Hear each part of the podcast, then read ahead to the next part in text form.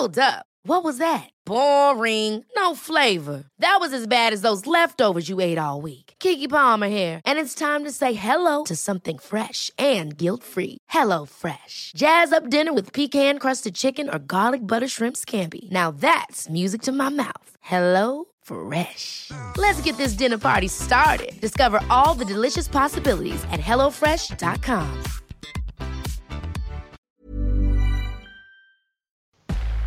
Entrevista.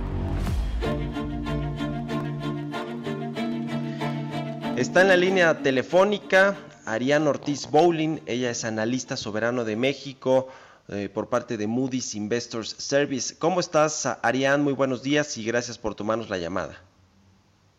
Un gusto, gracias. Buenos días, Mario. Gracias. Bueno, pues eh, el viernes pasado dieron a conocer este reporte de reducción de la nota crediticia tanto de petróleos mexicanos como del gobierno, del soberano. El caso de Pemex, si, si eh, nos permite, Sarian, podemos iniciar con eso.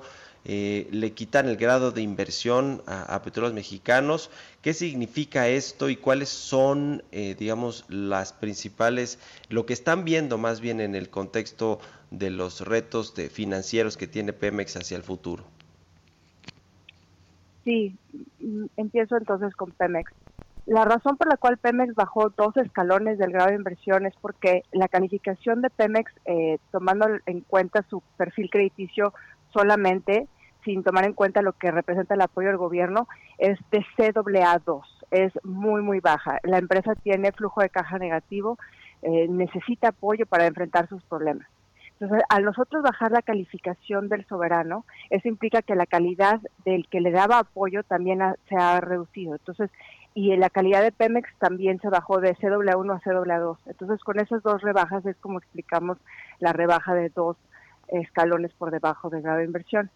¿Qué tipo de problemas tiene Pemex? Bueno, estos no son nuevos, son desde hace muchos años. La empresa eh, produce cada vez menos petróleo y las reservas cada vez se reemplazan a menor tasa. Eh, con el cambio de modelo de negocio que se ha dado con este nuevo gobierno, esto implicaba que iba a haber menos participación del sector privado y que por lo tanto el dinero para que Pemex pudiera eh, eh, producir más y aumentar sus reservas más tendría que venir del gobierno.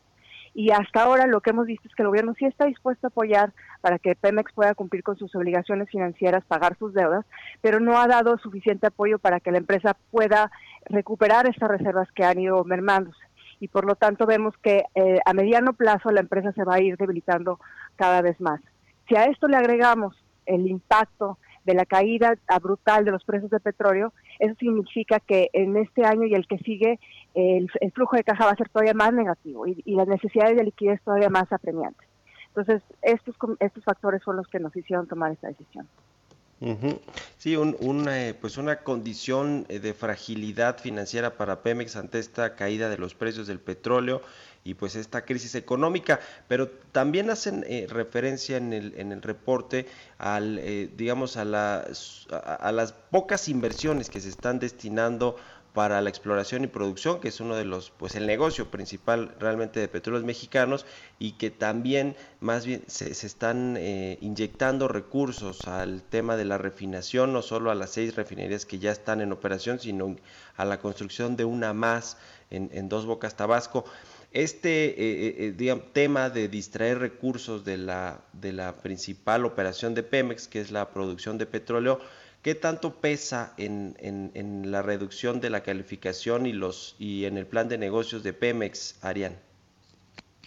Sí pesa porque nosotros vemos que la rentabilidad del negocio es mucho más alta en exploración y después en exportación de crudo, sobre todo porque se exporta en dólares. Con la refinación se pierde dinero. Entonces, entre más recursos se destinen a exploración, pues más posible eh, ganancias. Y la deuda de Pemex casi toda está en dólares, si no es que toda. Entonces, eh, la perspectiva de que eh, Pemex pueda recuperar ingreso con refinación es mucho menor. Y el que veíamos que ese era el nuevo modelo de negocio y que se estaba avanzando hacia allá, también fue uno de los factores que se tomó en cuenta para bajar la calificación. Ahora, también, eh, ya lo hablábamos, se redujo eh, la calificación del gobierno mexicano, de los bonos que emite el gobierno, le llaman el soberano, eh, un, escalón, pero está todavía dos eh, niveles arriba del grado de inversión, es decir, eh, eh, no está, digamos, ya en el cortísimo plazo, me imagino, y es lo que te pregunto, la califica, el, grado de inversión, perdón, de, de, los bonos que emite el gobierno. ¿Cuáles fueron en este caso las, las razones para degradar la calificación de, deuda del gobierno? Y también eh, algo que yo he escuchado en el pasado que han pues criticado de alguna manera ahí en la Secretaría de Hacienda, que se, que se baje la calificación automáticamente o sincro, de forma sincronizada la de México a la de petróleos mexicanos y viceversa? Bueno, empiezo respondiendo esta segunda pregunta. La calificación de Pemex, como yo mencionaba antes, sin tomar en cuenta el apoyo que representa el soberano, es de CAA2, es muy, muy baja. Y le damos un, un apoyo adicional, en inglés decimos un uplift, eh, porque sabemos que aunque el, no hay una la deuda no está garantizada, sabemos que al final va a tener el respaldo del gobierno. Y el respaldo del gobierno vale suficiente como para darle hasta siete niveles de escalón más arriba. Pero si la calidad del que te da ese apoyo va disminuyendo, por lo tanto, entonces también disminuye la calidad de la calificación de Pemex. No es automático, tenemos un comité de crédito independiente y hay una discusión, pero es, es muy probable que bajen sincronizadamente por esta relación que, que, que explico. Ahora, ¿Cuáles fueron las razones por las cuales eh, bajamos la calificación de México? Fueron tres. Una es que vemos una perspectiva de crecimiento a mediano plazo mucho más baja. Y esto, eh, al menos en el, desde el punto de vista de Moody's, tratamos de ver qué pasa después de este shock de coronavirus. Sabemos que todos los países en el mundo están enfrentando esta gran crisis, que las economías se van a contraer y que todos los países van a terminar con más deuda.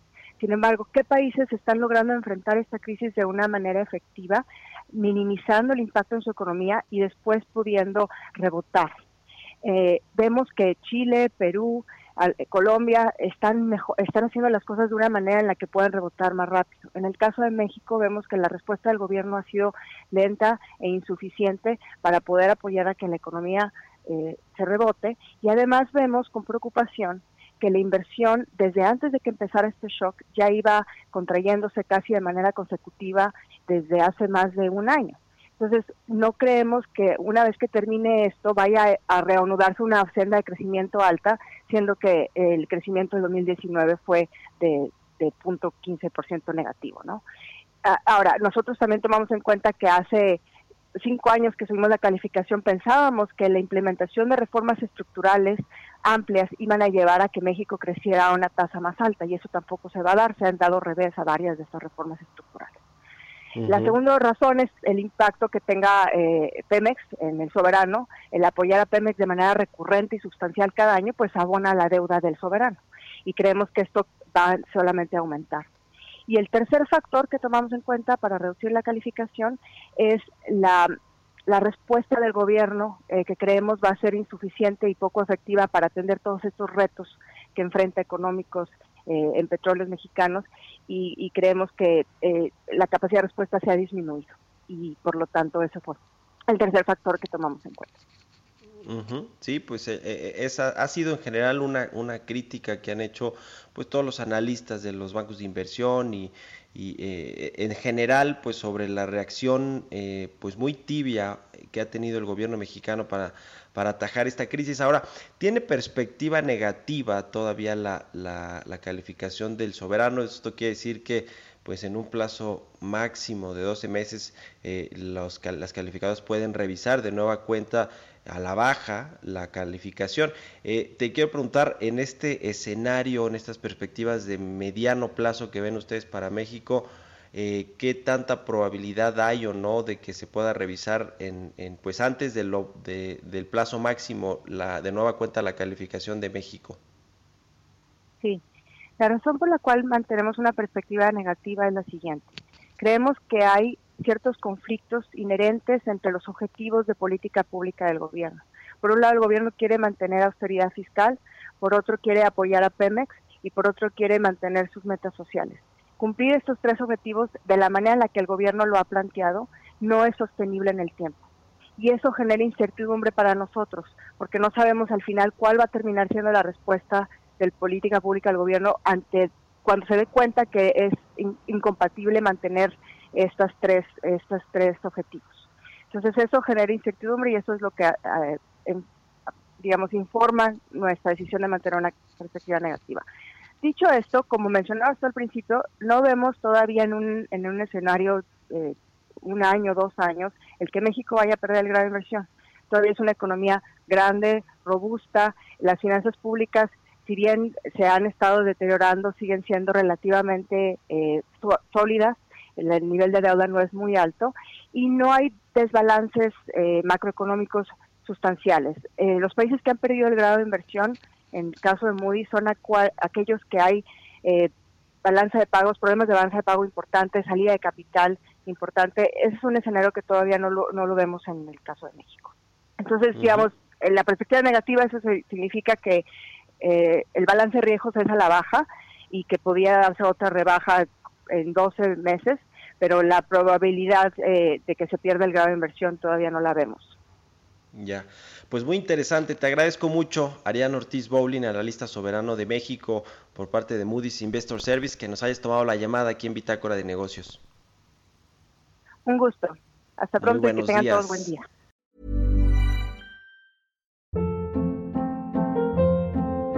Hold up. What was that? Boring. No flavor. That was as bad as those leftovers you ate all week. Kiki Palmer here, and it's time to say hello to something fresh and guilt-free. Hello Fresh. Jazz up dinner with pecan-crusted chicken or garlic butter shrimp scampi. Now that's music to my mouth. Hello Fresh. Let's get this dinner party started. Discover all the delicious possibilities at hellofresh.com.